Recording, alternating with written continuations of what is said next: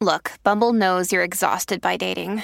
All the must not take yourself too seriously and 6 1 since that matters. And what do I even say other than hey? well, that's why they're introducing an all new Bumble with exciting features to make compatibility easier, starting the chat better, and dating safer. They've changed, so you don't have to. Download the new Bumble now. Good risings. I'm Liz Earnshaw, and this is Hash It Out. Today's question is Dear Liz, what do I do when libidos are mismatched? What if you are more interested in sex than they are? Very common question because all libidos are mismatched. People have different levels of desire and it ebbs and flows throughout a relationship. So, in the very beginning of a relationship, you might find that your levels of desire and interest in sex are more similar, right? But that's often fueled by a whole bunch of happy chemicals and hormones that drive us to want to have sex with each other. As a relationship, though, matures, libidos change, desire changes. And what this means is that sometimes one person's going to have way more desire than the other person, or both people aren't going to have any desire, or it flip flops. There's going to be shifts. It's very, very common. And sometimes it is the same, right? One partner is always more interested in sex and the other partner is less, but sometimes it flip flops.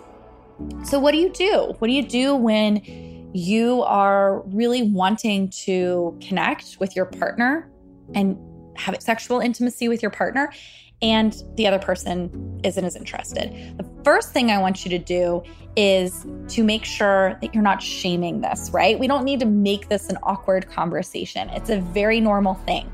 So, talking about it in normalizing terms. Hey, I've noticed that we both have different levels of desire. I would even suggest not using the libido word because it sounds like medical or something we both have different levels of like interest in sex and desire. And I would love for us to talk about it because it's a really important part of our relationship to me. The next thing that I would suggest is talk about accelerators and brakes. I love the book Come As You Are for this C O M E, as you are, but it's a great pun. Get the book, it's so good. But essentially, accelerators and brakes are the things that turn us on or turn us off. So talk to your partner. Hey, what are your accelerators? What are the things in life that turn you on? And what are your brakes? What are the things that tend to turn you off? This is where you have to recognize that there are a lot of different accelerators and a lot of different brakes, and you have to really hear your partner out and accept those things. So, for example, your partner might say, A brake for me, something that puts the brakes on turns me off, is when we have a messy house.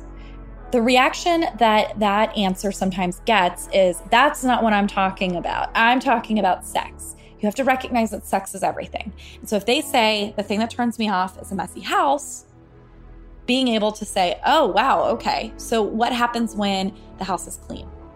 Would that does that help you? Does that help you to feel more interested in sex or more energized for sex? Really talking about that. The next thing I want to encourage is making room for other types of intimacy. So, how else do you connect? Other than sexual intimacy, there is emotional intimacy. So, are you sharing your inner worlds with each other? Are you talking about feelings? Intellectual intimacy. Do you feel stimulated by the other person in your mind, not just in your body? So, do you talk about things that are interesting? Do you learn new things together? Experiential intimacy. Are you having fun together? Do you have experiences that are special?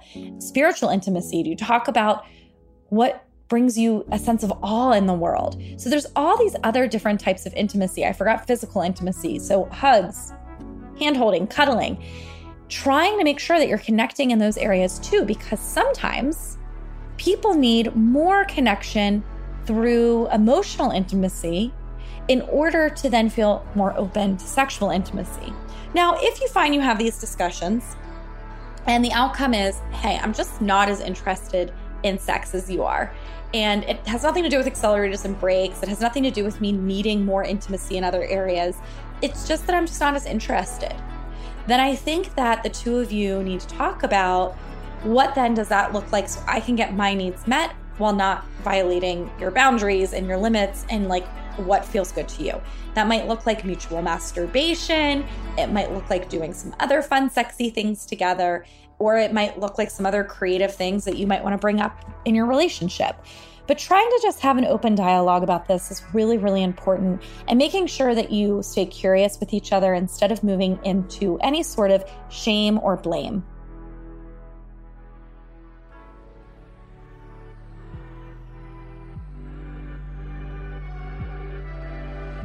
I'm Liz Earnshaw, the author of I Want This to Work, and you can find me on Instagram at Liz Listens. Thank you so much for listening to Good Risings. We love hearing from you, so please take a moment to leave us a review.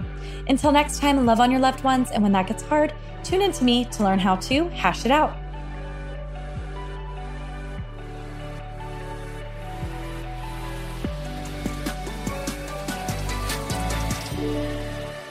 Good Risings is presented by Cavalry Audio. Our kids have said to us since we moved to Minnesota, we are far more active than we've ever been anywhere else we've ever lived. Moving to Minnesota opened up a lot of doors for us. Just this overall sense of community and of values that, you know, Minnesotans have. It's a real accepting, loving community, especially with two young kids. See what makes Minnesota the star of the North. New residents share why they love calling it home at exploreminnesota.com slash live.